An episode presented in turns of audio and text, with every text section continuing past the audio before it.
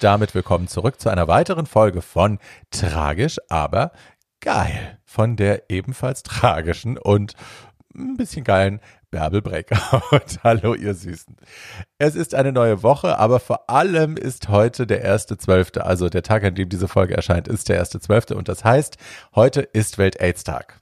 Der Welt-Aids-Tag ist dazu da, dass wir uns alle daran erinnern, was HIV, was AIDS ist, ähm, dass wir es in die Köpfe der Leute zurückholen, die denken, das ist ein Problem der Homosexuellen, das ist ein Problem der Menschen, die auf dem afrikanischen Kontinent leben. Äh, mich persönlich geht es nicht an. Das ist natürlich alles Dünnsinn. Ähm, aber ja, weil die Leute nicht mehr in Westeuropa und in, in reichen Ländern nicht mehr wie die Fliegen dran sterben, ähm, ist es ein bisschen in Vergessenheit geraten. Und es ist äh, die Aufgabe und die Pflicht derer, die da, wie ich, die das Privileg haben, spät genug geboren zu sein, Zugang zu Medikation zu haben und überlebt zu haben und damit zu überleben aktiv. Äh, unsere Pflicht ist es da immer wieder auch darauf hinzuweisen und ähm, euch da so ein bisschen mitzunehmen. Und das mache ich heute Abend.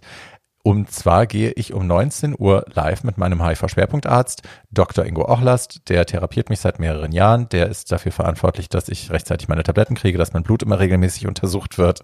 Und wir checken, dass da immer alles im grünen Bereich ist. Ingo ist einer der führenden äh, Ärzte, was HIV angeht in Deutschland. Der ist immer auf dem neuesten Stand der Forschung und der Technik. Der kennt sich mit allem aus. Deswegen ist er der ideale Partner für mich, um diesen Livestream zu machen.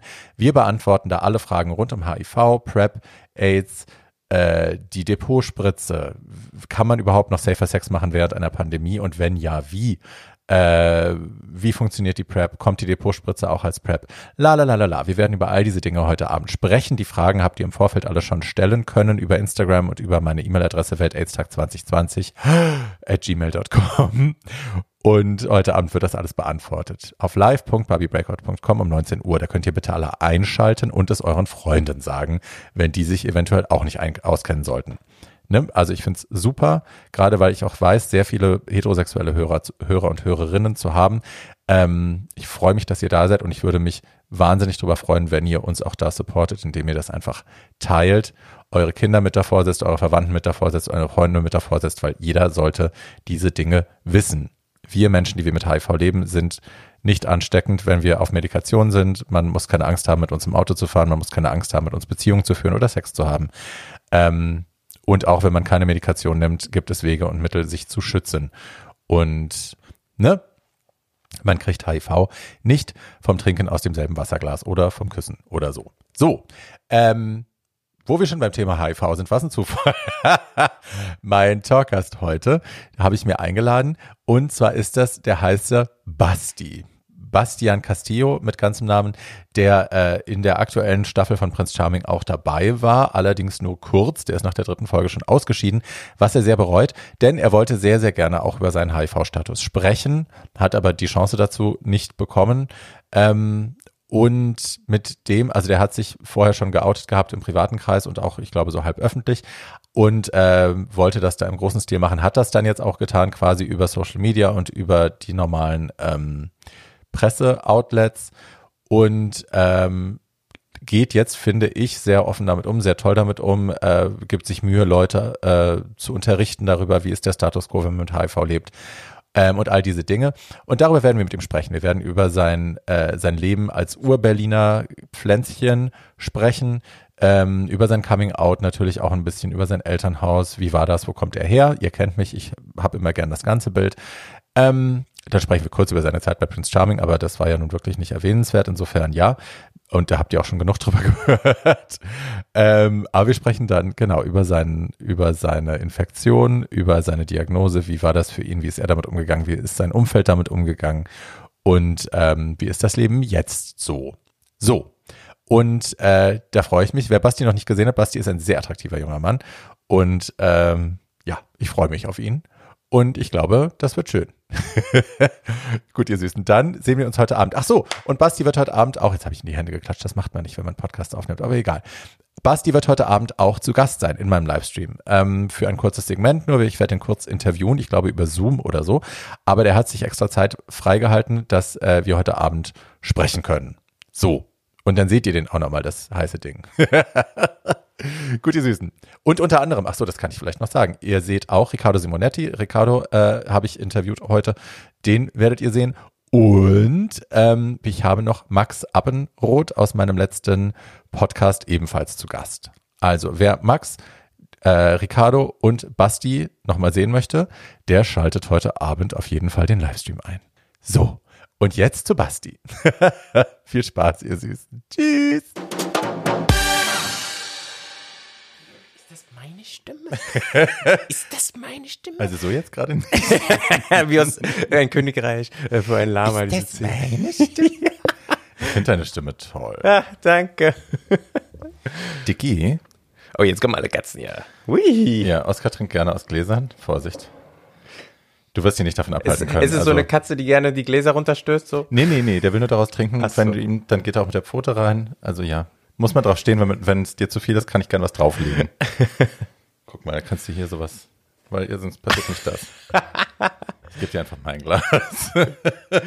Danke. Das Dann ist legen so wir schlimm. was drauf und dann. Oskar, guck nicht das andere Glas jetzt an. Du trinkst jetzt, was dem in Ruhe ist. Jetzt will das bestimmt wieder nicht.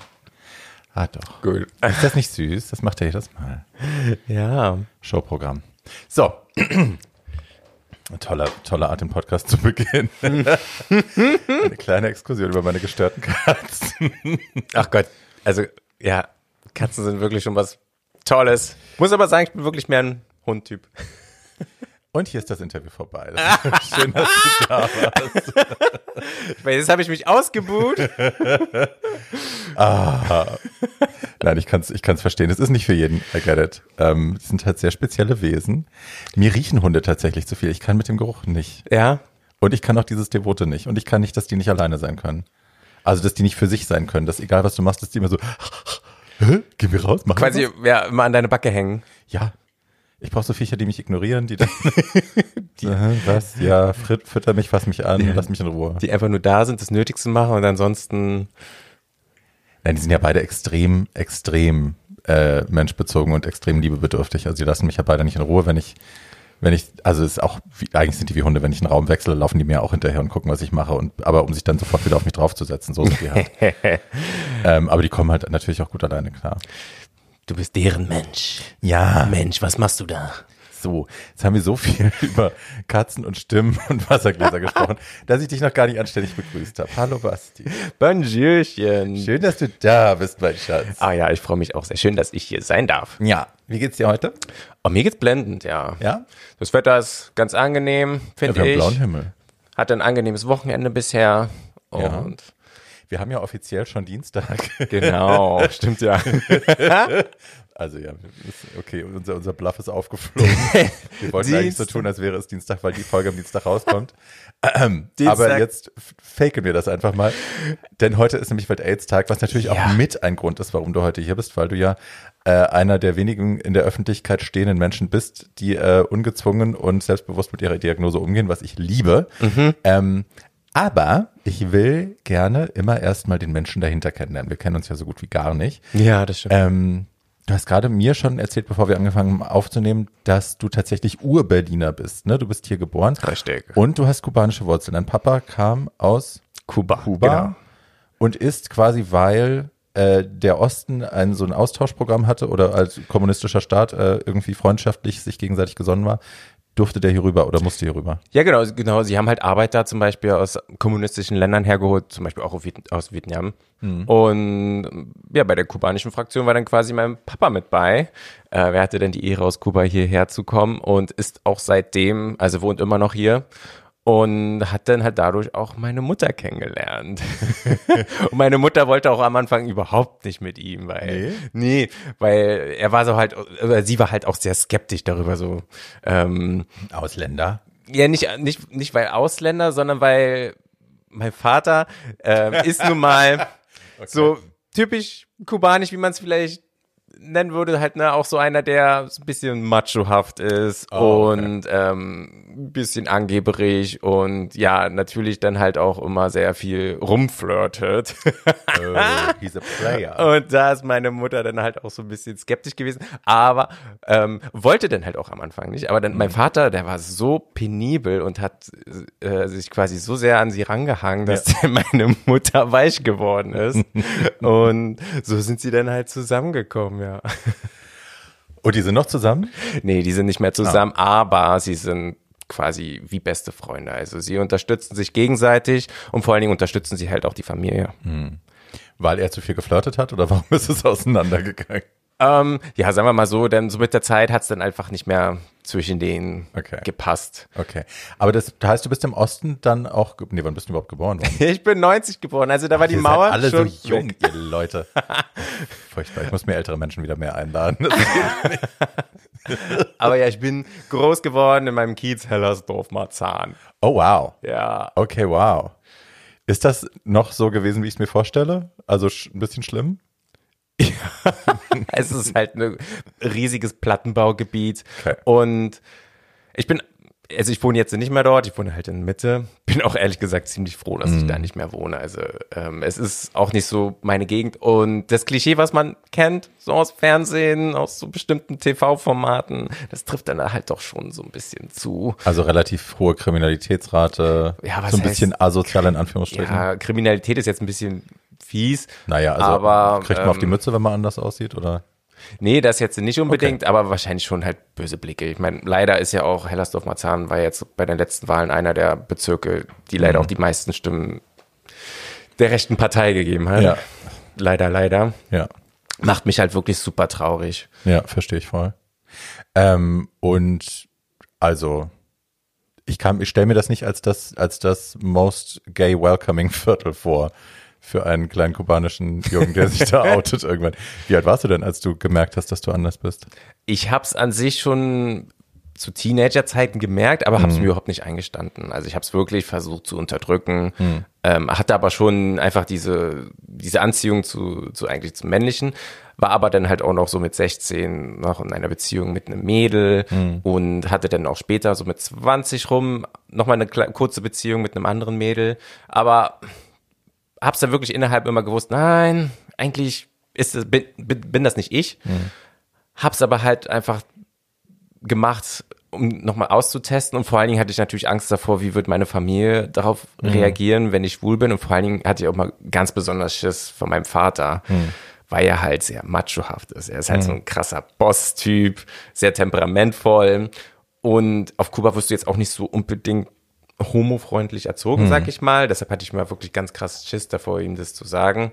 Und lustigerweise war er denn die erste Person, äh, die es erfahren hat, weil er, da war ich ungefähr 20 oder 21, er kam dann auf mich zu und hat mich dann so gefragt, Sohn, du hast keine Freundin, du bist ein bisschen zurückhaltend, ich will dir nicht zu nahe treten, aber ich wollte dich nur mal fragen, vielleicht, ich nimm's nicht böse, aber bist du vielleicht schwul? You gay? Ja, so in etwa, so kam er halt an. Und als er das zu mir gesagt hat, da ist mir natürlich erstmal das Herz in die Hose gerutscht. Sure. Atem blieb zurück. Ich wusste nicht mehr. Okay, sage ich es jetzt oder sage ich es nicht? Und dann kurz überlegt und habe dann erstmal gesagt, so als Mittelweg, weil ich wirklich Angst hatte vor der Reaktion. Ja, Papa, ich bin bi. Habe ich auch zuerst gesagt. So. Und dann kam er dann halt zu mir und hat so gemeint, ist okay, ist okay. Ähm, ich bin nicht groß happy darüber, aber ich toleriere es, weil du bist mein Sohn und ich liebe dich trotzdem und ich unterstütze dich trotzdem, egal was du machst. Und da ist mir dann natürlich erstmal total ein Stein vom Herzen gefallen und eine große Last dann natürlich auch. Und das, ähm, wir haben auch seitdem immer noch mega guten Kontakt. Also wir unterstützen uns gegenseitig. Er ist immer für mich da und er ist eine der großartigsten Personen, die ich kenne. Er ist ein riesiges Vorbild für mich, weil er halt einfach auch eine ganze Menge geleistet hat, seitdem er dann halt aus Kuba hierher gekommen ist. Er hat sich eine eigene Firma aufgebaut. Diese Firma existiert immer noch. Er hat wirklich Beruf gelernt und hat sich halt wirklich was aufgebaut und vor allen Dingen halt auch ähm, alles immer mit der Prämisse für die Familie was zu geben. Und deine Mama, war die auch so entspannt oder? ja, bei meiner Mama war es ein bisschen lustiger, also sie war bei weitem entspannter. Ähm, ihre Reaktion war dann, ich habe das, da, da sind wir Auto gefahren, wenn ich mich richtig erinnere. Ähm, und ich habe dann so zu ihr gemeint, ja Mama, ich muss dir was sagen, ich bin schwul. Und da, das war dann kurze Zeit später, ich weiß aber auch nicht mehr genau, wie viel später. Und dann war so ihre Reaktion so, mm, aber jetzt kriegen wir keine Enkelkinder. Und dann hat sie noch irgendwie als zweiten Kommentar gemeint, daran, sind bestimmt die Videospiele schuld, Basti. Weil die, weil, die, weil die Figuren, mit denen du spielst, die sehen alle mal so weiblich aus. weil ich halt auch, ich spiele ja auch sehr gerne Videospiele und zum Beispiel auch, so auch. Japanische? Rollenspiele zum Okay. Beispiel. Du, So Sachen wie Final Fantasy. Ne? Okay. Lieb ich ja auch total. Habe ich früher als in der Kindheit total gerne gespielt. Und die, die Figuren da, die sehen halt teilweise auch sehr androgyn aus. Ne? Und irgendwie hat meine Mutter dann denen die Schuld dran gegeben, dass ich irgendwie schwul wäre. Aber ich habe dann zu meiner Mutter gesagt, nein, Mama, das hat überhaupt nichts mit Videospielen oder ähnlichem zu tun. Was spielst du momentan? Gibt es irgendein Favorite momentan? Ähm, momentan spiele ich, ich habe Switch und PlayStation 4 okay. und ähm, Nö, ich, mich interessiert nur die PS4. Was spielst du da? auf der PS4 spiele ich zum Beispiel Fall Guys. Okay. Das ist mega süß. Ähm, dann Yakuza Like a Dragon, so ein okay. Rollenspiel, so ein Ja. Rollenspiel und auch Ghost of Tsushima. Ah, okay, die alle. Aber das sind schon so Story, Story geführte Dinge, ne? Genau. Also ich mag auch total eine breite Palette an Videospielen. Mhm.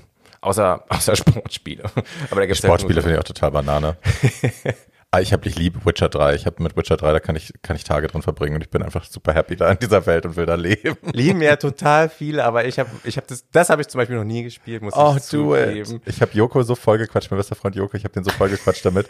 Und wir haben immer das Ding, er mag so Ego-Shooter, ich mag halt alles, was so ein bisschen Fantasy ist, wo ich eine Ja. Hexe sein kann und so Leute verhexen kann, finde ich super.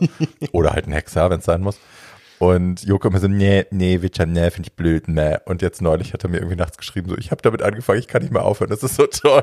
Ja, höre ich von jedem irgendwie. Es ist wirklich toll. Ja, glaube ich, vielleicht muss ich das mal halt wirklich ausprobieren. Ja. Das ist, ist glaube ich, auch ein sehr zeitintensives Spiel, nicht wahr? Du, ich habe, ich kannst wirklich Wochen drin verbringen. Ja, also gerade wenn du die zwei ich. Erweiterungen dazu kaufst, äh, ja, Wochen, Wochen. ähm, aber Beyond, äh, wie heißt das? Nicht Beyond Good and Evil, doch, da kommt ja das Neue. Äh, Horizon Zero Dawn habe ich auch geliebt. äh, das ist Become Human gut. Detroit war auch mega geil.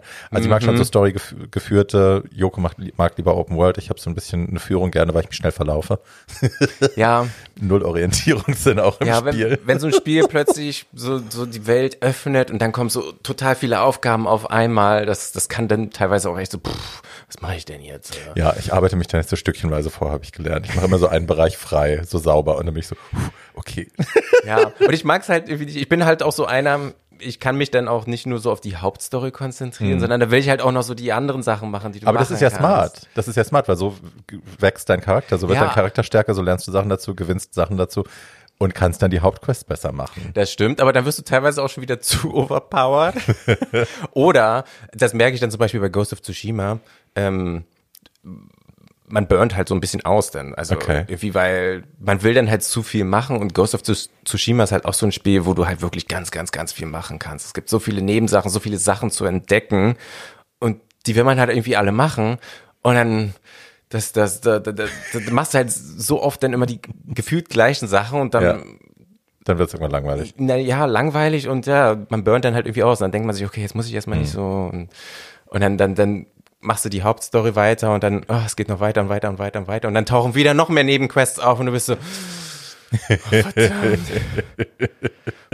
Gib mir eine Pause. Ja. Ich habe ja eh kaum Zeit, aber es ist, wenn ich mal Zeit habe, ich liebe das wirklich. Ich kann, Joko und ich haben das früher, vor der Pandemie haben wir das echt häufig gemacht, dass wir uns einfach mal so drei Tage am Stück irgendwo eingeschlossen haben, Pizza bestellt haben, also Geil. Lieferservice halt irgendwie und dann so in Schichten gespielt haben. Er so, der pennt ja immer oder pennt viel tagsüber und ich penn halt, ich habe halt meinen normalen Arbeitsrhythmus und haben uns immer so abgewechselt, haben gestunken wie die Schweine. aber es war toll, wie Teenager. Ich liebe das. Oh mein Gott, das sind Goals, Leute. Goals. Totally, Friendship Goals, sag ich so. ja. Jetzt sind wir vom Thema abgekommen. Ich muss zurück. ja, sorry, ich bin immer bei Games, bin ich so, Hier yay, sind die Geeks unter sich. voll. Ah, ist echt. PS4 und Kochen. Wenn da bei mir anfängt, bin ich immer so zwei Stunden später so, ach so, oh, Worüber wollten wir nochmal reden? Sichuan Pfeffer ist nicht das Thema, über das ihr reden wollt. Schade. uh, das ist aber auch eine gute Frage. Kubanisches Essen. Erzähl mir von kubanischem Essen. Kubanisches Essen ist sehr fleischlastig. Ja. Sehr auch soßenlastig und wirklich sehr heavy. Okay. Ähm, I like. viel auch mit Reis. Also die Kubaner zum Beispiel auf Kuba selber, die essen wirklich alles. Also die essen alles, was vor ihren Füßen kommt, muss ich zugeben. Also mein Vater hat mir auch schon Bilder gezeigt, so von zum Beispiel einer Schildkröte oder so. Weißt du, so eine gehäutete Schildkröte. Ja, das gibt's heute. Yay. Ja. Ähm, Also ich meine jetzt Naturschutz und so, also jetzt nicht mehr, aber ansonsten wüsste ich jetzt auch nicht, warum man das nicht essen soll. Also wenn es doch da rumschwimmt. Ja, ne, die Kubaner machen's. Also ich weiß nicht, ich wäre gut, wenn es schon da quasi tot liegt, ich weiß nicht. Nee, also ich würde es jetzt auch nicht selber töten wollen, aber Nee. das- warum die Unterscheidung machen von Fisch zu Schildkröte oder von Krustentier zu Schildkröte? Also Ich weiß nicht, ne, aber du hast halt Fisch, ist es einfach so was Gängigeres und Schildkröte wirkt dann schon so, ja, oh. nee, wie gesagt, wegen Naturschutzregeln und so, weil die, Ja. glaube ich, auch ne, ganz schön gelitten haben, deswegen äh, würde ich es natürlich auch nicht mehr machen. Aber hm. also ich habe aber auch schon viel komisches Zeug gegessen. Ich habe schon Seidenraupen gegessen. Hast du Frau Schenkel schon mal probiert? Ja, Saulecker. das war, das schmeckt auch, also Frösche schmecken auch wie Hähnchen, finde ich.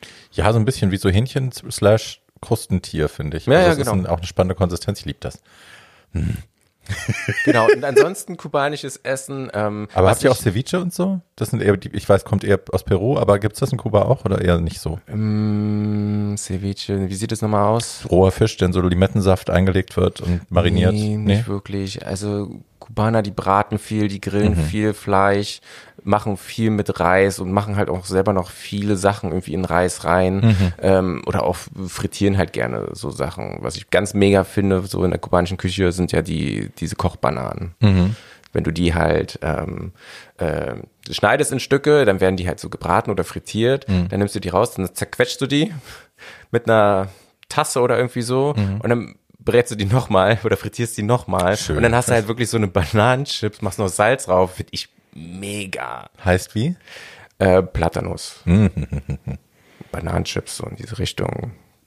Finde ich mega lecker. Davon könnte ich auch. Ist zwar nicht so ganz gesund, aber einmal angefangen, die zu essen und du kannst echt nicht aufhören. Ist bei mir sicherlich ganz genauso. Das ist das Gute bei mir, egal was du mir hinstellst, ich kann da nicht aufhören, das zu essen. Und ich habe gelernt, mich selber zu verarschen. Ich kaufe mir jetzt immer so, so in diesen kleinen Eimern diese Cocktailtomaten zum Beispiel, stelle mir die halt auf den Tisch und dann fresse ich halt die den ganzen Tag. Das ist überhaupt kein Problem. Ich mache so einen Eimer leer in einer Stunde oder so. Die sind auch lecker, ja. Ja. Und es ist halt ne, normal, also wenn da Chips stehen würden, würde ich halt die fressen und dann esse ich halt die Tomaten und alles ist gut. Es hat null Punkte. Weight Watchers. Yay. Yay!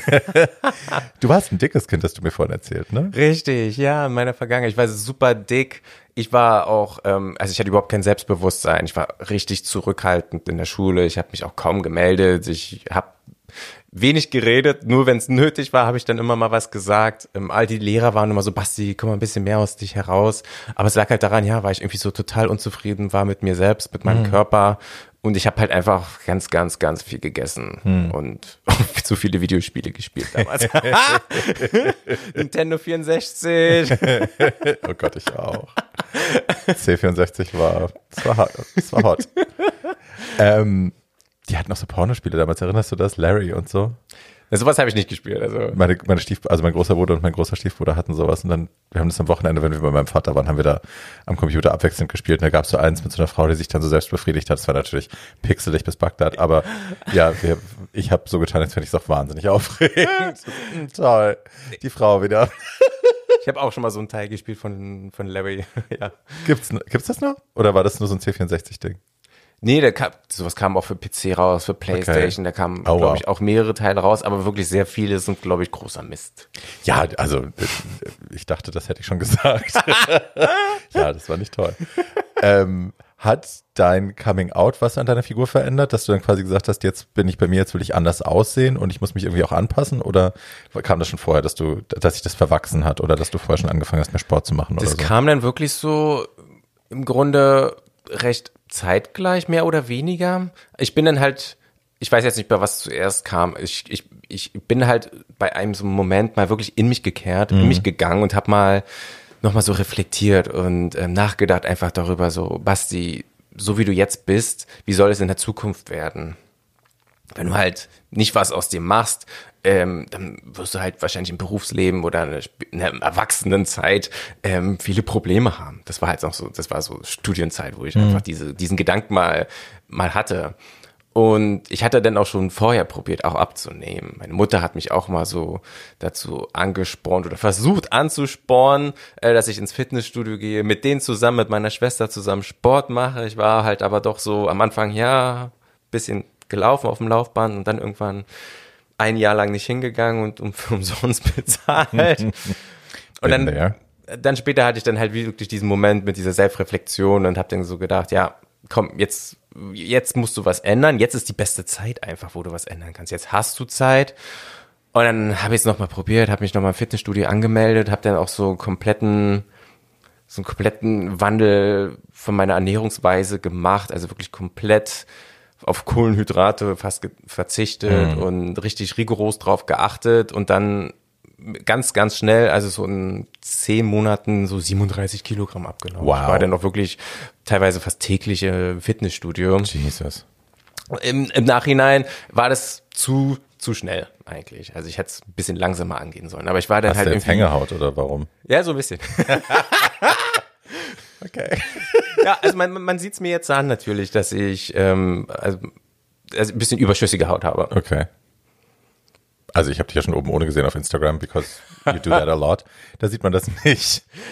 Ja, wenn man genau hinguckt, dann kann man das halt schon sehen. Dann fragen mich halt auch viele, ob ich zum Beispiel am Bauch eine Narbe hätte, ähm, weil da ist dann halt so gefühlt so ein, so ein Hautlappen. Aber nein, das ist halt wirklich einfach nur eine Haut, die, die einfach noch nicht zurückgegangen ist. Du siehst rasend aus, Schatz. Danke, also, du Man auch. muss sich da nicht, ne? Also, gut. Gut, also du hast abgenommen. Mit der Katze auf ja, ich Schoß, bin hier, wie so ein Pate. Nee, ich bin ja genau wie der Pate oder wie so ein. Was hat gestern jemand zu mir gesagt? Ich sehe aus wie, ein, wie, wie der Villain von äh, von James Bond auf meinem Schwingstuhl mit der Katze. Hello. No, Mr. Bond, I expect you to die. Ja, das machen wir jetzt aber nicht. Du hast 37 Kilo abgenommen. Wie hat sich dann dein Leben verändert? Wie war es dann? Ja, ich habe dann Selbstbewusstsein einfach entwickelt hm. und ich habe auch für mich selbst so wollte ich so einen neuen Basti entwickeln so Basti 2.0. Hab so richtige Typenänderungen gemacht. Ich fing an, Kontaktlinsen zu nehmen, wollte nicht immer eine Brille tragen. Okay, wow. Ich habe meinen Kleidungsstil verändert und ich bin dann halt wirklich auch offener geworden. Ich habe neue Leute kennengelernt und war dann einfach auch mehr feiern oder mhm. ähm, mehr unterwegs irgendwie. Ansonsten vorher war ich dann halt doch immer sehr zurückhaltend und ähm, immer nicht so Feierstimmung. Mhm. Und das hat dann halt wirklich geholfen, einfach ähm, aus mir herauszukommen. Also musstest du dich denn zwingen, dann auf Leute zuzugehen oder hast du einfach die Entscheidung gefällt und dann ging es plötzlich? Weil du gesagt hast, du warst zu schüchtern und hast dich nicht getraut, mit Menschen zu reden vorher jetzt war es dann halt irgendwie so, dass auch Leute wirklich zu mir kamen. Ah, okay. Und auch was für mich dann ganz ungewohnt war, waren, dass plötzlich ganz viele Komplimente kamen. Mhm. Also dass Leute zu mir kamen und halt wirklich gemeint haben, du siehst richtig gut aus. Und das war für mich so irgendwie total ungewohnt. Das, I das, didn't know. Das klingt jetzt, das, das klingt jetzt irgendwie wahrscheinlich voll eingebildet oder arrogant, aber so urplötzlich kamen dann halt auch wirklich, sind Leute auf mich zugegangen und haben mir halt Komplimente gemacht und für mich war das so klingt total, überhaupt nicht arrogant. ich, ich, ich, konnte damit überhaupt nicht umgehen. Hm. Und dann hast du's, bist du weggegangen oder was bist du groß geworden? Und ich, ja, teilweise war ich dann so, danke. Also ich, ich war da wirklich so ganz, ich, ich wusste nicht genau, wie ich darauf reagieren soll. Und dann kam dann teilweise irgendwie nur so ein Danke, voll lieb. Ähm, und dann, dann hat es mir halt wirklich die Sprache verschlagen. Mhm. Also für mich ist es nach wie vor auch total, total seltsam, wenn ich Komplimente bekomme, damit umzugehen. da bin ich richtig awkward drin. Du wirst dich dran gewöhnen. Ich glaube, daran werde ich mich nie gewöhnen. Ach, komm. Nee, wahrscheinlich nicht. Ja. Ich bin also mit, mit so, ja. Gibt auch noch immer Momente, wenn Leute mir so sagen, irgendwie so, hey, du siehst super aus oder so, dann denke ich auch immer so, ach komm. das wissen wir doch besser. ja, so richtig annehmen kann ich es auch nicht. Ich bin dann auch immer so, ja, ja, klar. But hey, ähm, hast du dann, ich stelle mir das gerade vor, ich versuche mich da reinzusetzen, ich würde wahrscheinlich, wenn ich, das ist ja wie so ein, wie so ein Ugly Duckling wird zum Schwan. Das hässliche Entlein legt das alte Gefieder ab, das graue und plötzlich, puff, steht sie da. Sozusagen, ja. Ähm, ich hätte dann wahrscheinlich alles nachgeholt. Hast du das gemacht? Hast du richtig Gas gegeben dann oder warst du, warst du der schöne Schwan nur schüchtern? Nee, natürlich bin ich ja dann einfach aus mir herausgekommen und habe Ja. dann einfach viel mehr Sachen gemacht und ähm, auch Leute kennengelernt und auch zum Beispiel im sexuellen Bereich dann natürlich ähm, aktiver geworden. um das mal lieb auszudrücken. Nein. Ja. nee, also ich habe dann auch schon eine ganze Menge gemacht und ähm, da, das hat mich halt auch teilweise wirklich angespornt, ähm, wie soll ich sagen, nun mal mehr das Leben zu genießen sogar und ähm, auch vor allen Dingen stolz auf mich selbst zu sein und ähm, ja, einfach was Gutes für mich zu tun, in gewisser Art und Weise. Von welchem Jahr reden wir da? Wo sind wir jetzt gerade ungefähr? Chronologisch? Ähm, warte, da war ich halt, das fing dann halt auch so mit 21 ungefähr war das dann. Also 2009. Okay. Okay. Hattest du dann eine schwule Beziehung? Hast du jemanden kennengelernt dann auch? Äh, dann kam es auch zur ersten schwulen Beziehung, ja. Das war dann halt auch so. Es war eine sehr kurze Beziehung. die, die, ihn hatte ich damals über Gay Romeo kennengelernt. Wir haben uns mega gut verstanden. Ja. Er wohnte in Potsdam.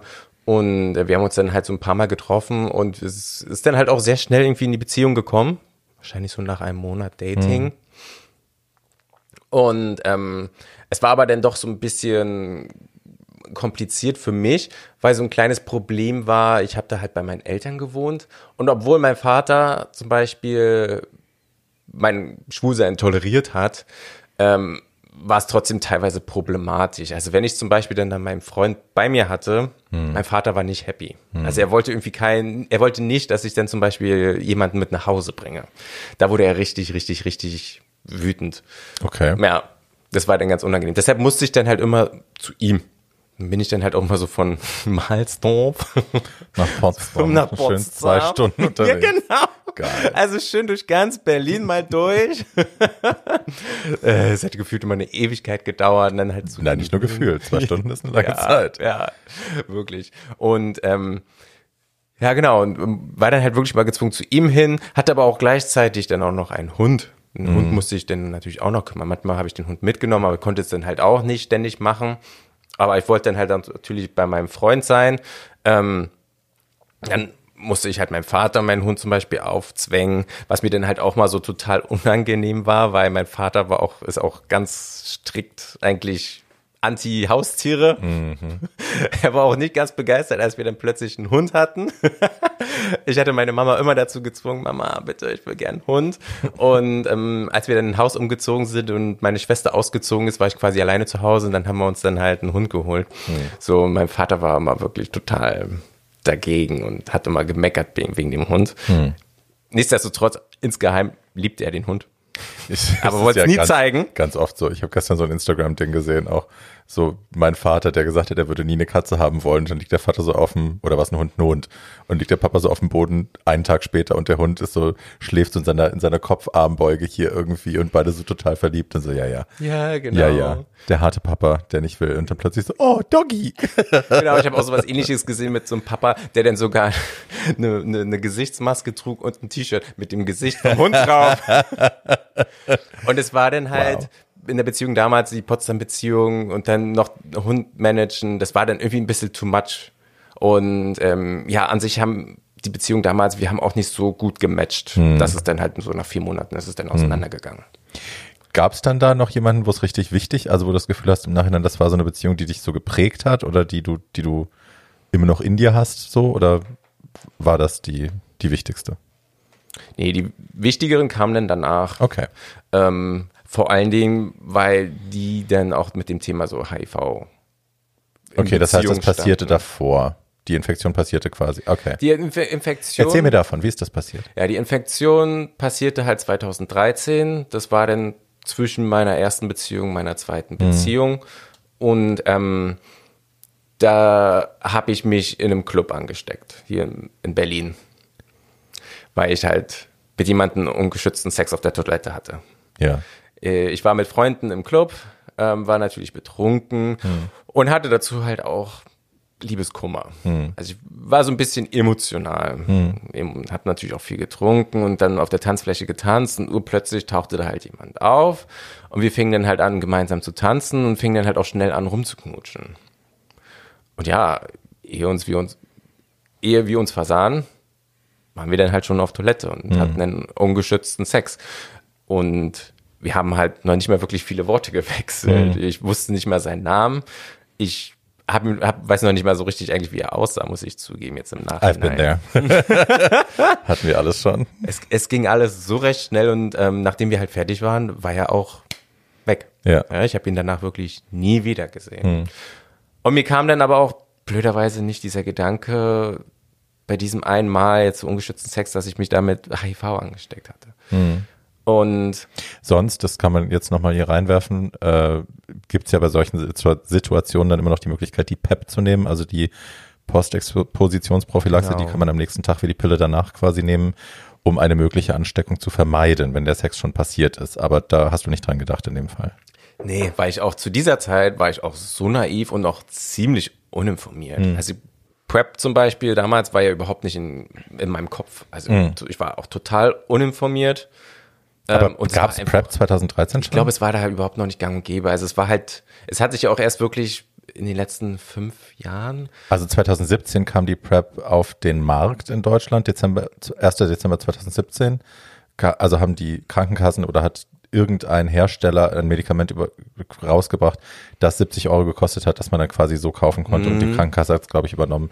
Die Blister-Geschichten waren, glaube ich, das Jahr oder die zwei Jahre vorher, aber da, 2013, glaube ich, gab es das noch nicht. Nee, Das müsste man echt nochmal recherchieren, aber ich bin mir ziemlich sicher, dass nein. nee, nee, ich glaube auch nicht. Also auch, aber auch mit PEP war ich, wurde ich überhaupt nicht informiert. Ja. Also ich wusste gar nichts eigentlich über HIV. Ähm, und deshalb war ich so naiv und habe mir nicht eingeredet, nee, von dem einen Mal Ja. wird es jetzt nicht so passiert sein. Und habe aber dann circa einen Monat später bekam ich Symptome.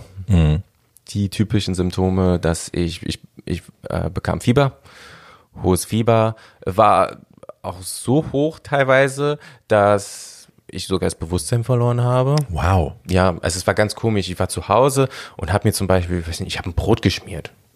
Und dann bin ich plötzlich umgekippt.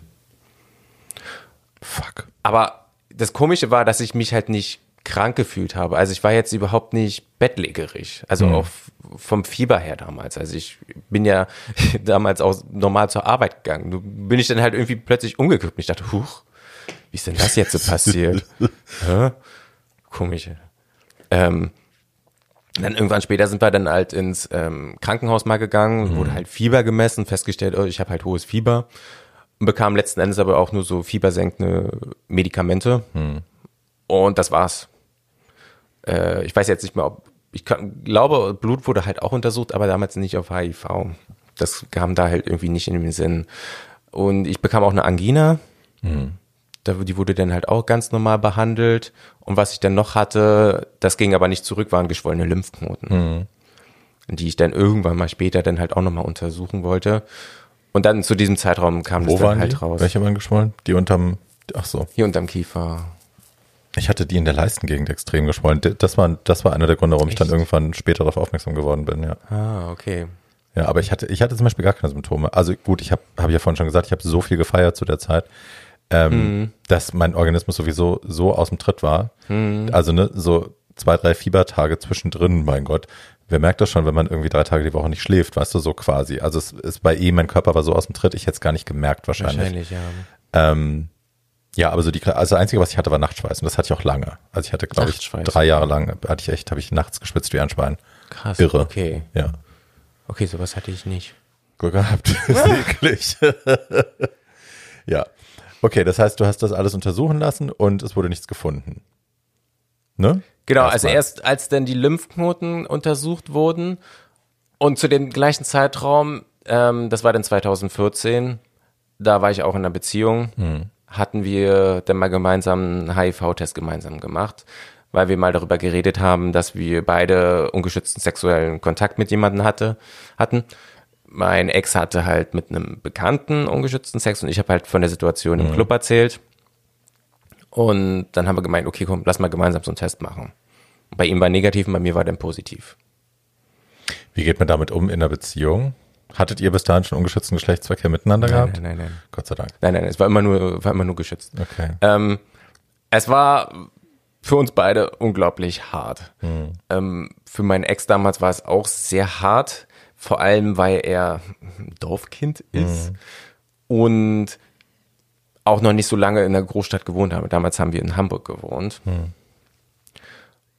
Aber er war auch gleichzeitig für mich da. Also er hat mich versucht, so gut es geht, zu unterstützen und hat mir wirklich viel Support gegeben, weil ich dann zu diesem Zeitraum war halt wirklich niedergeschlagen. Ich war richtig deprimiert. Ich war zu Hause, ich habe geweint. Diese Gedanken, die du dir halt wirklich im Kopf machst, ne, die sind wirklich unglaublich vorwurfsvoll.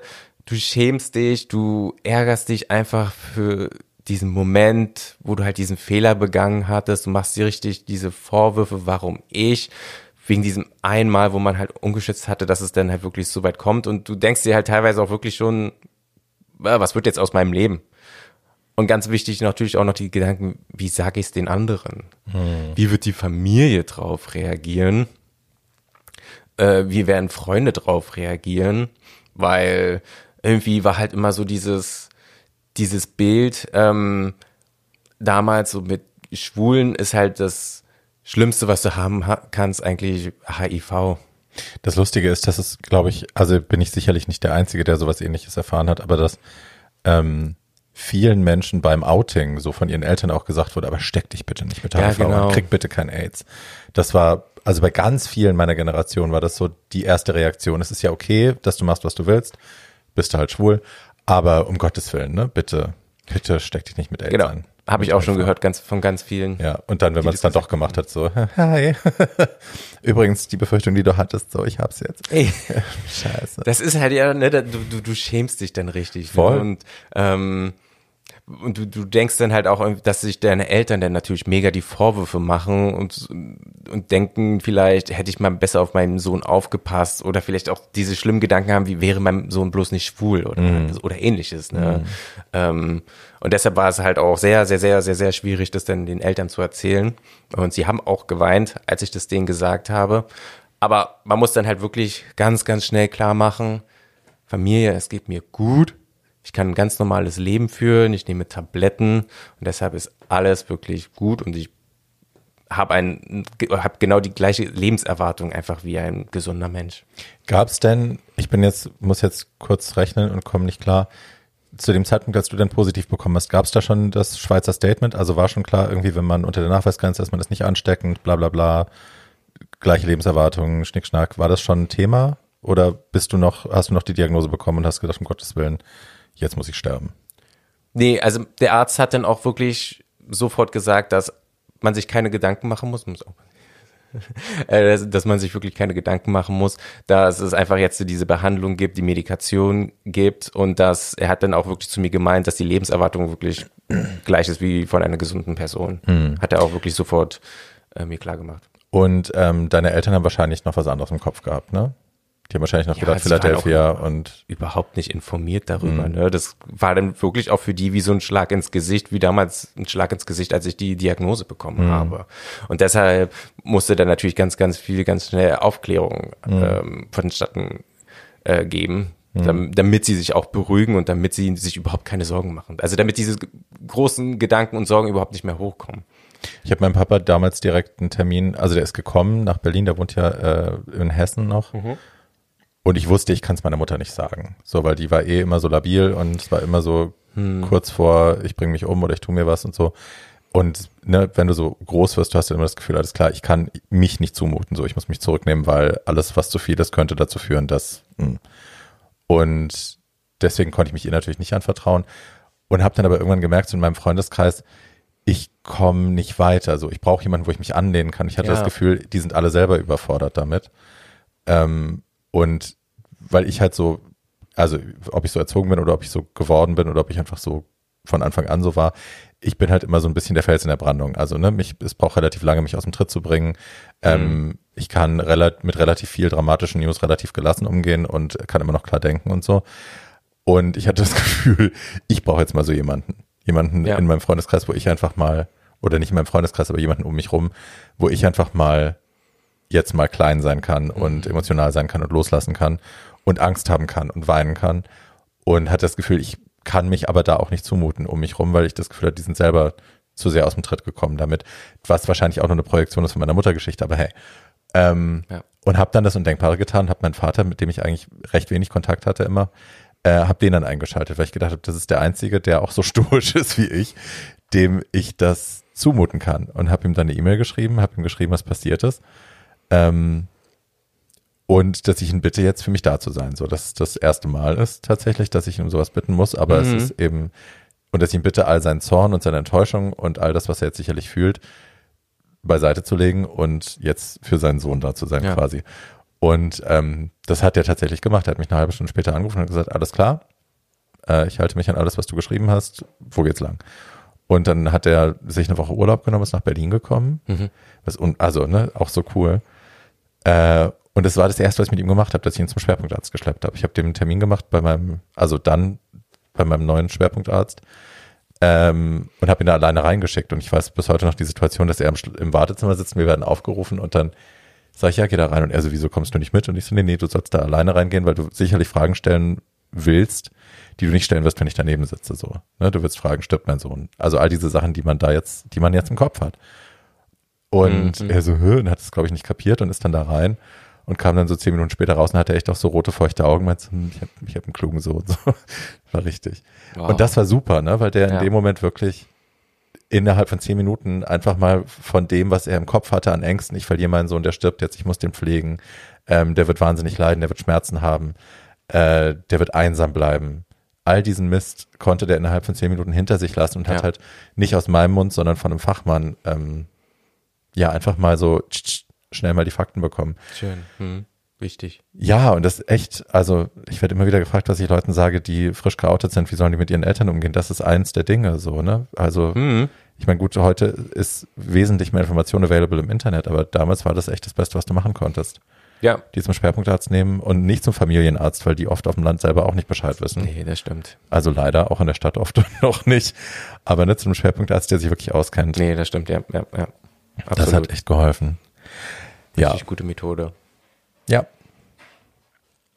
Ähm, wie ging denn eure Beziehung dann weiter? Habt ihr, also das ist ja, ich kann mich erinnern, ich hatte das Gefühl, ich bin toxisch. mein ganzer Körper ist toxisch, mein Sperma ist toxisch, ich kann keinen Sex haben. Das war mein Ding. Mhm. Ich konnte, ich wollte nicht angefasst werden, ich wollte gar nichts. War das bei euch auch? Also wir haben uns erstmal zurückgehalten, vor allen Dingen sexuell. Mhm. Ähm, wir, ich habe dann auch wirklich danach kurze Zeit später die Therapie angefangen. Ach so, klar. Mhm. Und wir haben das dann halt auch wirklich erstmal beobachtet und wir nach Monat, sechs Monaten oder so, ähm, haben wir ja dann festgestellt mit dem Schwerpunkt, also okay, ne, die Therapie wirkt. Ich hatte damals ähm, zwei Tabletten bekommen, musste ich nehmen. Mhm. Und dann ging halt auch wirklich die, die Viruslast einigermaßen schnell runter. Und ich hatte aber auch nie wirklich Nebenwirkungen, muss ich zugeben. Nee? Nicht wirklich. Also gefühlt irgendwie nicht. Also ich war vielleicht echt die war Dünnschiss Queen. nee, das, das hatte oh, ich nicht. Also bisher von den Medikationen, die ich genommen habe, ich habe gefühlt keine drastischen Nebenwirkungen. Vielleicht Müdigkeit, aber hm. So jetzt Durchfall, Bauchschmerzen, Kopfschmerzen. Oh. Mm -mm. Also mich hast du echt für ein paar Monate, immer wenn du mich hast rennen sehen in der Stadt, wusstest oh du, ah, Bärbel muss aufs Klo. Ja, immer mit so Panikschweiß und so, ich bin gleich wieder da. Horror. Oh Gott, nee, das Ja, mach das mal. Und ich, also ich bin ja so blöd, ich habe es nicht auf die Medikamente geschoben. Ich habe gedacht, es ist wieder irgendwas psychisches. ich werd verrückt. Ja, das war, schon, immer nicht schön. Oh weia. Mhm. Nee, dann hatte ich ja mal Glück gehabt. It was not fun at all. Nein, nein, nein, das glaube ich. Ähm, Mach doch mal lange Reisen. Also du, du fängst ja an, dein ganzes Leben so anders zu planen. Ne? Du Ja. kannst nicht mehr, ich konnte keine Zugfahrten mehr machen. Oh so Roadtrips, irgendwie, wir fahren jetzt einfach mal da und dahin oder wir fahren mal nach Hamburg. Immer so, äh, können wir bitte die Straße nehmen, wo auch ganz viele Raststätten da sind und so. Und dann erklär das mal, wenn du bei jeder Raststätte raus musst. Scheiße. Ja, literally. Aber hast du das dann halt auch dem Arzt erzählt? Und Nee, weil ich es ja nicht auf die Medikamente geschoben habe. Ich denke Ach immer, das so. ist meine Schuld. okay. Ja, du, ich, ich bin 42 und ich bin echt eine alte Scheiße, aber es ist, gewisse Bewusstwerdungsprozesse dauern sehr lange bei mir. Also ich muss, manche Dinge muss ich sehr oft erleben, bis ich immer denke, ah, gar nicht meine Schuld. Und hat sich das aber normalisiert? Ja, ja, also Okay. Gott sei Dank. Okay. Ich glaube aber auch durch die Therapie, also, also durch die Psychotherapie, weil es sich dann irgendwann gekoppelt hat an Panikattacken und Panikattacken können ja auch Darmaktivität auslösen und irgendwann war das dann so ein, sobald ich irgendwas gesehen habe, wo, wo ich wusste, da habe ich keinen Zugang zum Klo, habe ich Panik bekommen, Panikattacke und dann dadurch Durchfall. So ja, okay. that was really fun. Wow, ja. Ja, so, also die Flugzeuggänge, zum Beispiel steh mal in einem Flugzeuggang. Also wenn du, ne, wenn du nach dem Check-in, dann gehst du da durch, gehst durch das Security-Ding Genau. und dann stehst du ja in diesem Schlauch, der zum Flugzeug geht. Und da stehst du ja manchmal zehn Minuten, fünf Minuten Ja. und kannst dich nicht mehr bewegen, kommst aber auch nicht raus. Nee. Und wissend, dass es weder vorwärts noch rückwärts geht, sofort Panikattacke und dann Scheiße. Durchfall. Ja, so eine Situation. Ich bin mal Silvester in einem, in einem Fahrstuhl stecken geblieben mit Conchita bei Melli. Und da waren wir zu fünft im Fahrstuhl, der so winzig klein war. Oh nein. Ja, und ich so Panik. Ich habe es geschafft, mich nicht einzuscheißen, aber it's not fun. Das ist keine schöne Situation. Nö. Nö, aber ja, ich glaube, durch die Therapie sind die Panikattacken weggegangen. Dadurch hat sich dann auch alles andere normalisiert. Und äh, die Nebenwirkungen des Medikaments waren dann, glaube ich, längst, mein Körper hatte sich längst dran gewöhnt. Ja. Der Rest war dann psychisch. Ja, super. Ja,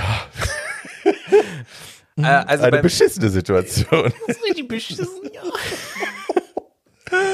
Gott sei Dank hatte ich das nicht. Gut. Ähm, und es hat sich dann auch normalisiert in meiner Beziehung damals. Ähm, wir hatten auch Sex, aber immer geschützt Sex. Also ich, Du wärst ja schon durch Therapie geschützt gewesen, aber mit Kondom meinst du? ja, also genau, Mhm. genau, genau, mit, mit Kondom, weil das war mir dann halt doch noch, ähm, Kann ich da, da, verstehen. da musste ich halt einfach noch Kondom verwenden, weil es war mir alles noch so, so neu und so noch nicht, man, man hatte irgendwie noch so, so trotzdem diese, äh, diese Ängste im Hinterkopf, vor allen Mhm. Dingen, die, du liebst diese Person und deshalb, ähm, willst du da halt wirklich, wirklich, wirklich nichts riskieren. Mhm. Und dann, ja, hat sich Gott sei Dank normalisiert. Ähm, leider war es dann im späteren Zeitraum so, dass mein Ex damals mir dann doch so schlechte Vorwürfe gemacht hat diesbezüglich. Und das dann, Wie? wir hatten dann halt Weil Streitereien und dann kamen dann halt aber auch so eine Sachen, dass er mir wirklich vorgeworfen hat, dass ich sowas zum Beispiel mal gemacht habe, dass ich halt äh, diese, diese Clubtoilette mit jemandem Altes. Sex haben, Fick dich. ja, Sex gehabt habe. Ich finde ja so das- Slutshaming in Beziehungen echt das allerletzte. Das war, da- das war echt nicht schön. nee. Er hat mir vorgeworfen, dass ich mit ach so vielen Typen vorher was hatte und dann halt auch diese Sache im, im Club und wie konntest du nur sowas machen? Come on, wer hat das Ja. noch nicht gemacht? Ja, er. Also, naja, bitch please. Ich hatte, ich hatte auch eine Beziehung mit einem Typen, der immer, weil mein Leben ja nun sehr öffentlich ist, auch unter anderem durch mein Buch und so, ja, und was ich für eine Hure und für eine Schlampe und was ich alles schon gemacht habe und so. Mhm. Und er ist ja der super, und nicht so Mäuschen, ich weiß ganz genau, nein, er hätte sowas nie gemacht, bla bla bla. Und dann waren mal seine Mhm. Freunde zu Gast, die ihn von früher kennen, habe ich nur einmal nachgefragt und alle so, oh, oh, oh, oh. Mhm. ihr könnt ihr Geschichten erzählen. ja, da wurde der ganz schnell, ganz, ganz, äh, ja. nee, du, also ich glaube, wenn man als schwuler Mann in der Großstadt lebt, ich will jetzt nicht äh, sagen, dass 100% alle so sind, aber wir haben alle Spaß gehabt und wir haben alle wilde Sachen gemacht. ja, klar. That's the benefit. Hi. Warum auch Definitiv, nicht? Ja, also da, da hat man aber auch gemerkt, weil er nun mal halt auch, er ist wirklich in einem kleinen Dorf groß geworden Mhm. und auch dann erst seit kurzem in die Großstadt gezogen. Ich bin halt ein Großstadtkind. Ich bin in Berlin groß geworden. Wir werden einfach schon mit so einer offenen Mentalität. Mhm. Naja, also in Hellersdorf, ne? Ja, also ob du es glaubst oder nicht, das ist immer noch Berlin. Ich habe zwar so weit außen gewohnt, ich brauchte wirklich nur ein paar Schritte gehen und war in Brandenburg. Nichtsdestotrotz, ähm, ja, ich würde sagen, dass ich ja wirklich sehr offen ähm, großgezogen wurde. Und ähm, da, hast, da hat man halt einfach auch gemerkt, einfach diesen, diese, diese, diesen Unterschied von der Einstellung.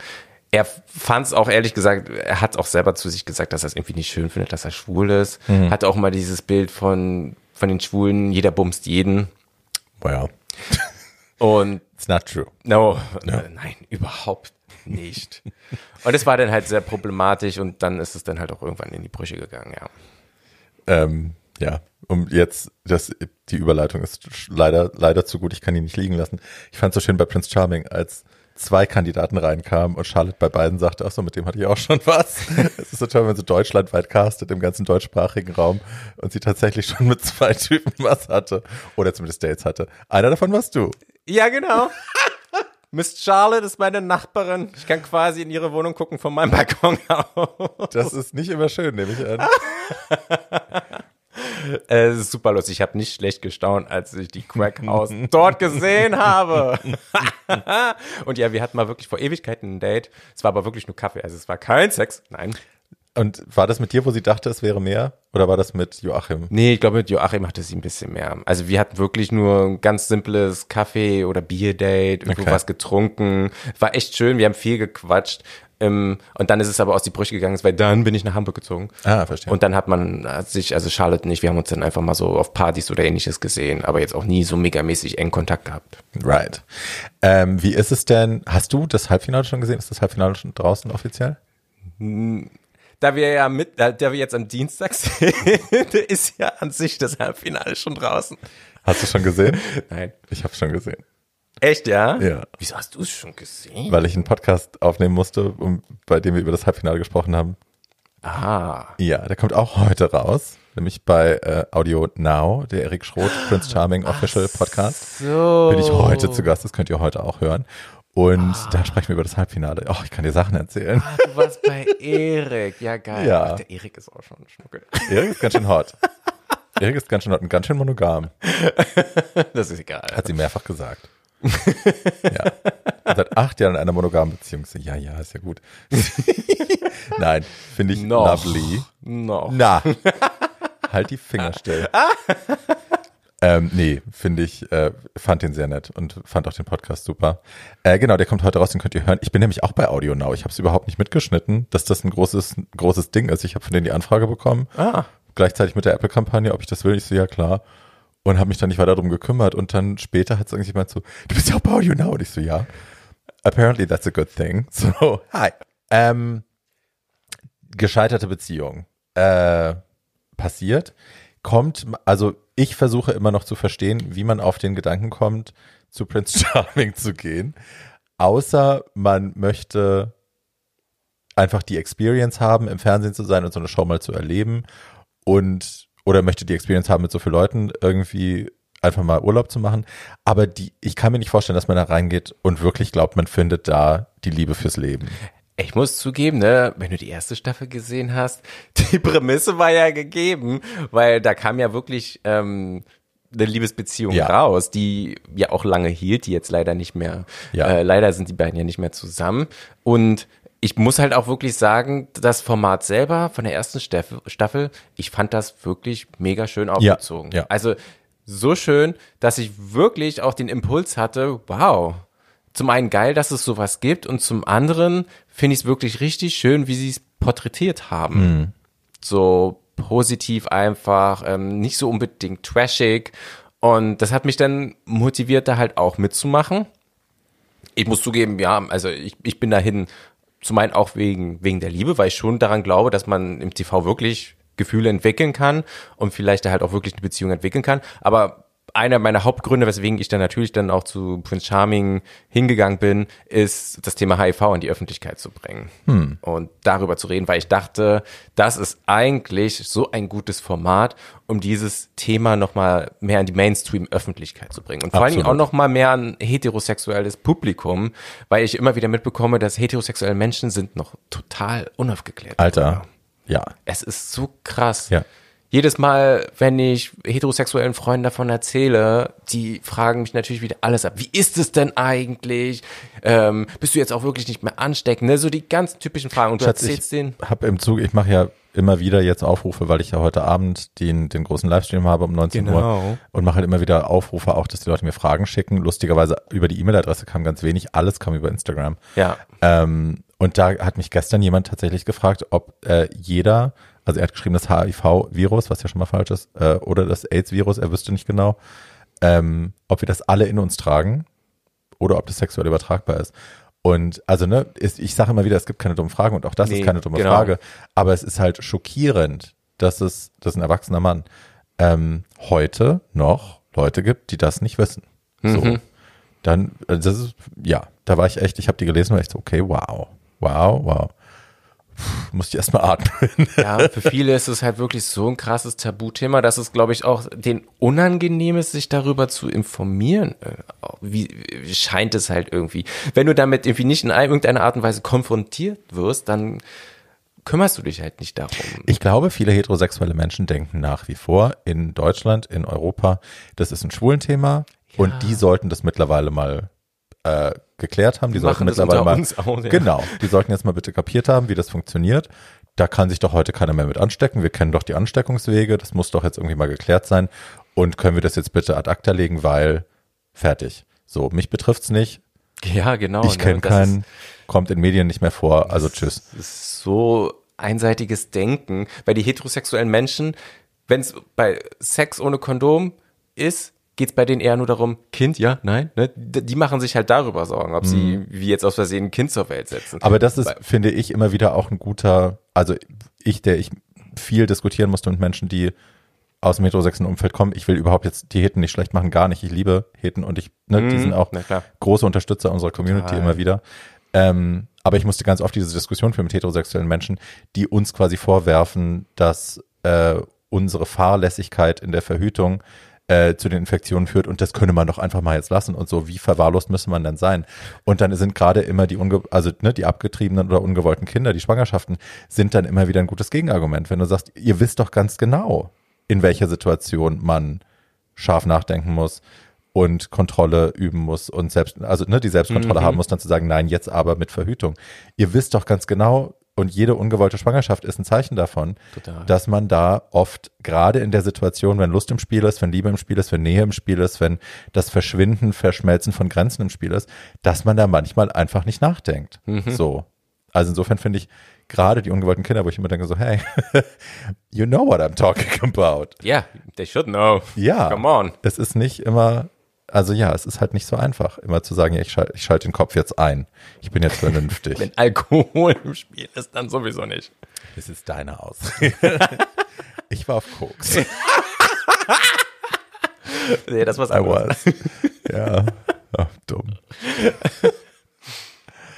ja. Wie kamen wir dahin? Ja. Ach so, genau. Wie war bei Prince Charming? Ja. Und dass du darüber reden wolltest. Da bist du ja leider nicht dazu gekommen. Nee, leider, leider, leider nicht. Bin da halt auch in der dritten Episode bin ich herausgeflogen. Ja.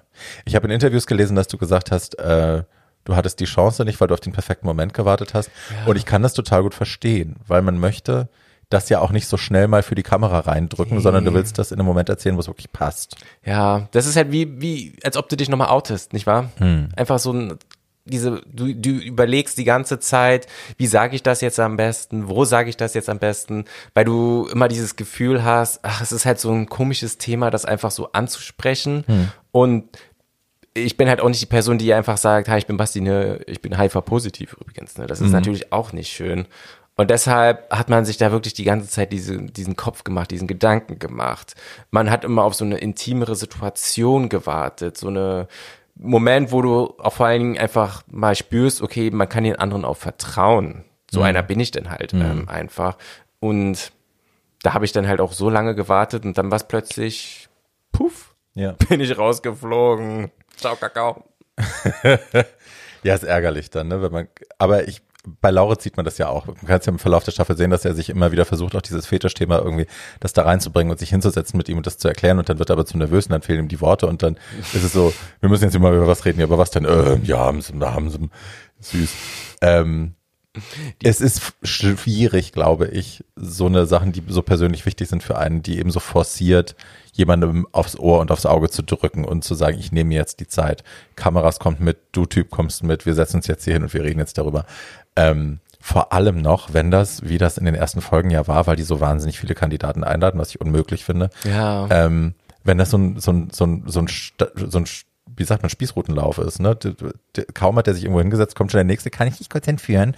Und dann drei forcierte Sätze und dann kann ich dich kurz entführen, kommt der nächste. Das ist der Albtraum. Es ist eine unglaublich stressige Situation. Für alle und auch für ihn. Ich weiß überhaupt nicht, warum er das macht. Total. Ladet fünf oder acht Leute weniger ein, dann müsst ihr nicht so viele Leute nach Hause Nee, schicken. es- 20 ist echt eine riesige Way too Menge. much. Total. Also bei dem Prinz Charming jetzt in den Niederlande startet der jetzt, da sind zum Beispiel nur 10 Kandidaten. Macht voll Sinn. So viel besser, weil dann kannst du halt auch wirklich ein bisschen mehr auf die Figuren eingehen. Und das fehlt ja auch komplett bei unserer Staffel. Und dann fliegen Personen raus und du denkst dir, wer zum Teufel ist das? Who the fuck is she? Genau. das, das ist, ist wie so bei Drag Race. schade. Wenn die, die ersten zwei Folgen, wo du immer denkst, oh, da habe ich die Namen nicht. Ja. Also du versuchst dann immer zu kategorisieren, welches Drag macht die, okay, dann kann ich mich ein bisschen erinnern, wer sie war. Aber ja, also die will, also bei Drag erinnert man sich immer noch so ein bisschen bei Prince Charming. Sorry, erste Staffel, die ersten vier, fünf Rausschmeißer. Ich habe keine Ahnung, wer die Leute Ja. sind. Ich würde die auf der Straße nicht erkennen. Es ist, es ist wirklich super schade. Weil no Hinz- Screen Time, ne? Ja. Die hast du nicht einmal gesehen. Hinzu kommt dann ja auch noch, die Episode dauert wirklich nur eine Stunde lang und Mhm. eine Stunde ist auch viel zu wenig. Andere Formate wie Bachelor oder Bachelorette, ne, die dauern ja fast schon zwei Stunden. Really? Da kannst du ja, ja ungefähr, glaube ich. Also Ich Wow. guck's auch nicht ständig. Aber da, da wird schon auf jeden Fall ein bisschen mehr auf diese Person eingegangen. Und bei uns, das Mhm. fehlt halt wirklich leider gar nicht. Du kommst rein, dann siehst du sie teilweise nicht und dann siehst du sie nur noch rausfliegen. Das Mhm. ist halt einfach schade. Also kann man sich wirklich sparen, eigentlich dann so viele einzuladen. Aber Ja. das Gute ist, also der Cast wirklich von der zweiten Staffel, der ist so unglaublich breit gefächert. Also du, du hast da wirklich so krass viele Facetten. Ich war richtig, richtig begeistert darüber, wie viele verschiedene Typen mit dabei waren. Ich dachte, wow, es ist schon so ein mega geiler Cast. Vor allen Dingen auch im Vergleich zur ersten Staffel. Also die erste Staffel, die war ja schon einigermaßen breit gefächert. Fand ich schon, aber ja. Jetzt, äh, die Extremen sind bei weitem krasser irgendwie. Also es war auch gefühlt Welche lauter. krassen Extreme meinst du denn? Na, ich weiß nicht, wir hatten ja jetzt zum Beispiel ähm, Gino die Drag Queen, die halt auch so ein bisschen trashig ist, ne? Dann Bodybuilder, dann hatten wir den süßen Andrea, ähm, wir, wir hatten dann den. Tätow den tätowierten Flo, unsere Mutti, dann natürlich die Make-up Queen David, David Loveridge. I love her. Ähm, ja, ich auch. Also da war der, der, der Cast war gefühlt in der ersten Staffel so ein klitzekleines bisschen homogener. Ich würde mir einfach echt wünschen, dass sie mehr People of Color hätten. Das finde ich extremely offensive, wirklich. Dass in 2020 das immer nur ein Quotenmensch mit dunklerer Hautfarbe dabei ist und alle anderen sind irgendwie so, hey. Ich habe ich hab ja auch wirklich einen Asiaten vermisst. Ja, absolut. Den hätte ich auch gerne gehabt. Aber Ja. irgendwie, ja. Also ich, ja. Staffel 3, Asiaten bewerbt euch. Also ich weiß nicht bei den Quoten, ob es eine Staffel 3 gibt. Die Quoten sind jetzt nicht Doch, so die wurde doll. angekündigt. Die Staffel 3 Ja? wurde angekündigt. Du kannst dich jetzt bewerben. Also Well, good ran da for Bärbel. them. Na, ich nicht. Aber ich hätte, ich würde sehr gerne einen Transmann sehen. Ich würde sehr gerne Menschen sehen, die Ja. ein breiteres Bild und halt nicht, also, ne, ich, ja. Ich, also es ist ja immer dieser Spagat. Ich verstehe, es muss vermarktbar bleiben, es muss für ein breites Publikum appealing sein. Ja, wir müssen irgendwie ein Bild, ein, ein Mini-Abschnitt Mhm. der Gesellschaft zeigen, der eben vermarktbar ist und so und glaubhaft vermarktbar, bla bla, und dass sich da der Prinz auch flächendeckend verlieben könnte, was ich sowieso für Irrsinn halte. Ähm, ja, aber ein bisschen, ein bisschen diverser darf es doch bitte sein. Noch diverse, ja. Ja, weil das ist es noch nicht. Ähm, wie hat sich dein Leben denn verändert seit du da? Ich meine, du hast dein, dein großes HIV-Coming-out, dein, dein in der Öffentlichkeit das Coming-out. Wie hast du das gemacht dann? Ja, das kam dann danach. Da habe ich auch mit jemandem vor der Presse geredet von RTL und ich habe auch mit der Produktion geredet, weil ich habe an sich, zwar habe ich in der Villa nichts dazu erzählt, in der Zeit, wo ich in dieser Villa war mit dem Prinzen und mit den anderen Kandidaten, aber ähm, ich habe ja schon vorher darüber erzählt. Also die Produktion wusste Bescheid, ich habe ja schon beim Casting darüber erzählt. Bei meinem persönlichen, persönlichen Casting ging es großenteils auch wirklich um die HIV-Krankheit. Da haben sie mich sehr viel drüber gefragt. Ich habe auch sehr viel Also on darüber camera? erzählt. Vor laufender Kamera oder dann? Ähm, ne, ne, das persönliche Casting war ja dann. Ach so, also die haben jetzt keine Home Story mit euch gemacht, wo, wo sie euch vorgestellt haben als Einzelkandidaten. Nee, Home so. Stories haben sie ja mit, mit einigen gemacht, nicht mit jedem. Aber bei den, was du ja wahrscheinlich meinst, diese Vorstellungsvideos zum Ja. Beispiel, so ganz am Anfang in der ersten Staffel, äh, in der ersten Episode, äh, da habe ich auch schon über die HIV-Krankheit Okay. geredet gehabt, ja. Ähm, Vor der Kamera. Vor der Kamera auch. Okay. Und dann auch bei meinem Abschied habe ich auch nochmal darüber geredet. Aber das haben sie dann letzten Endes nicht gezeigt. Ähm, dadurch, dass ich in der Villa leider nicht, ja, dadurch, dass ich in der Villa dieses Thema auch nicht weiter aufbringen konnte, wollten sie mir jetzt auch nicht nur einfach einen HIV-Stempel aufdrücken. Was ich auch verstehen kann. Ja. Aber auf der anderen Seite, ich finde es auch ein bisschen schade, dass es dann gar nicht aufkommt. Und deshalb habe ich dann halt mit der Presse geredet, hey, wie kann man dieses Thema vielleicht doch nochmal so an die Öffentlichkeit Mhm. bringen, vor allen Dingen jetzt mit der Öffentlichkeit durch Prinz Charming. Und dann ha- hat mir einer von der Presse äh, Mitarbeitern einen Kontakt gegeben und dann haben wir Interviews geführt. Zum Beispiel das erste große Interview war dann halt bei queer.de, was dann rauskam. Und es war dann so dieser Moment, wo es dann wirklich offiziell, offiziell gemacht wurde.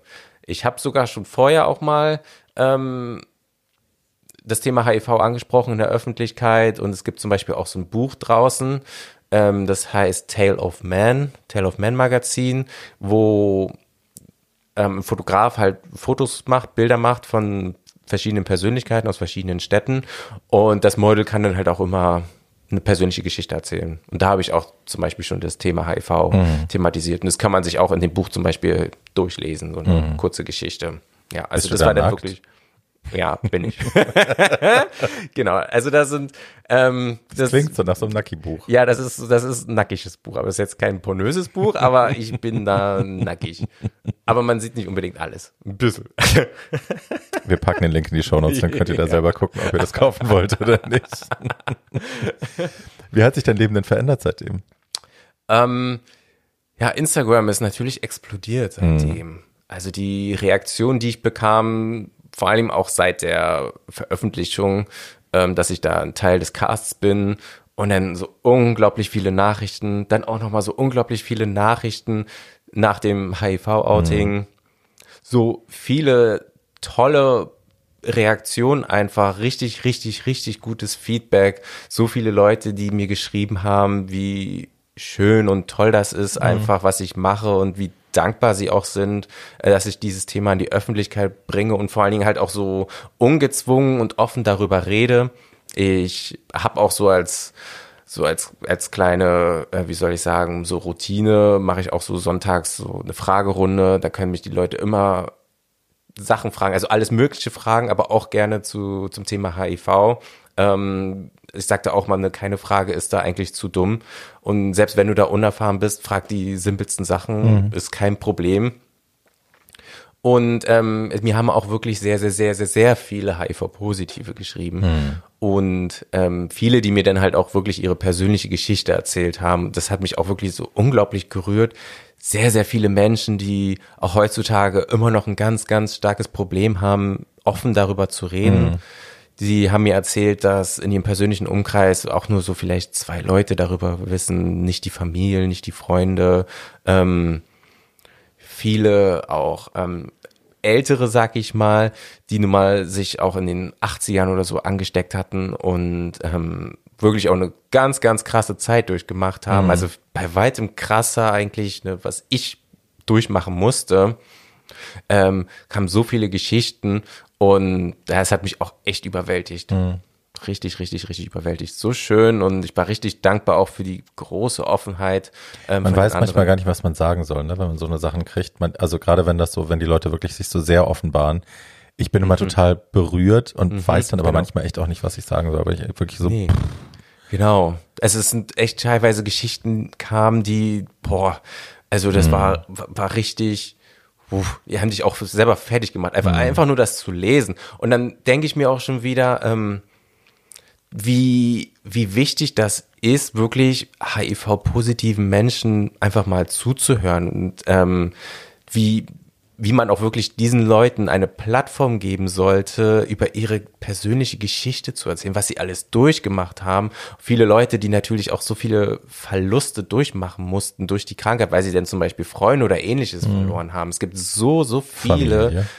ähm, Geschichten, die sie ähm, zu erzählen haben, die es wirklich eigentlich von, dem, von, von allen eigentlich gehört werden sollten. Ja.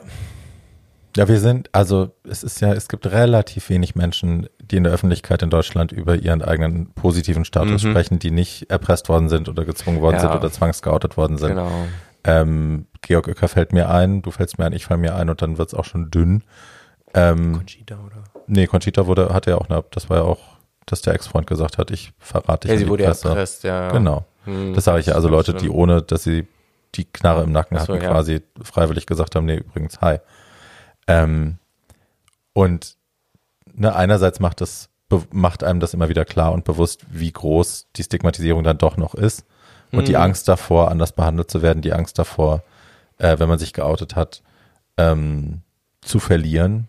Und andererseits macht es für mich immer wieder deutlich, wie wichtig es ist, um das Stigma abzubauen, dass mehr Leute sich auch outen. Ja. Also wie viele Dutzend Menschen in meinem Bekanntenkreis kenne ich, die positiv sind, aber das niemals in der Öffentlichkeit sagen Mhm. würden, weil mh, man weiß ja nicht, wie die Leute reagieren. die- genau. Und es wird sich nicht ändern, solange wir nicht, also solange nicht mehr Leute sagen, hi, ich übrigens auch und ich bin der Typ, der dir die Haare macht, ich bin der Typ, der dein Essen zubereitet, ich bin der Typ, der dich im Bus fährt. Mhm. Ich bin ein ganz normaler Mensch und abgesehen von der Tatsache, dass ich ein Virus in mir trage, das durch Medikamente kontrollierbar ist und ich nicht ansteckend bin, bin ich nicht anders. Aber ne, solange das diese diese Boogeyman-Qualität behält, dass man irgendwie der HIV-positiv, oh, um Gottes Willen, ich kenne keinen. Doch, kennst du. Du weißt es noch nicht. ja, Ja. ja. Also in den Großstädten, jetzt auf dem Land vielleicht nicht. Ja.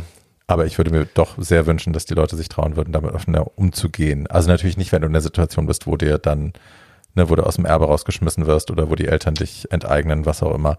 Aber wenn man in der Großstadt lebt, in einem, in einem relativ freundlichen Bekanntenkreis, why the fuck not sich bekennen? Ja, also man muss auch wirklich sagen, für diejenigen, die auf dem Land leben, in kleineren Dörfern, Mhm.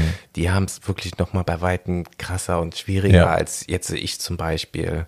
Ähm, die erfahren ja wirklich noch so viel Stigmatisierung. Und das Schlimme ist halt teilweise auch, ne, wenn sie ganz normal zum Arzt gehen oder Mhm. ähnliches. Also es ist bei weitem krasser als einfach hier bei, bei uns in Berlin.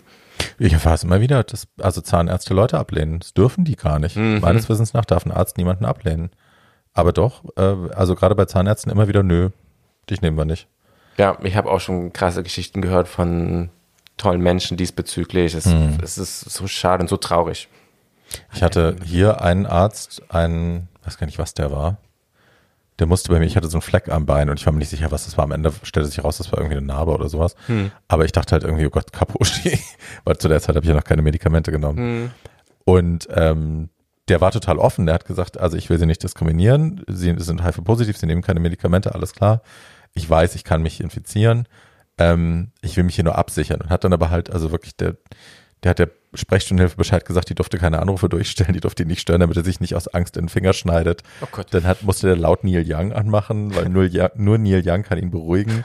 Hat Oh die Gott. Tür abgeschlossen. Ja, ja. Und dann hat er sich getraut, mit zu operieren. Und du liegst da, da und denkst dir so, ich fühle mich überhaupt nicht aussätzlich. Ich fühle mich total normal. Thank you. Horror. Ja. Horror. Ja, so liegst du da. Ähm, und das war ein aufgeklärter Arzt in Berlin. Äh, ja. Ich, man kann sich wirklich nur vorstellen, wie es auf dem Land sein muss. Ich bekomme, wie du, viele Zuschriften, wo das beschrieben wird. Und es ist grauenhaft teilweise.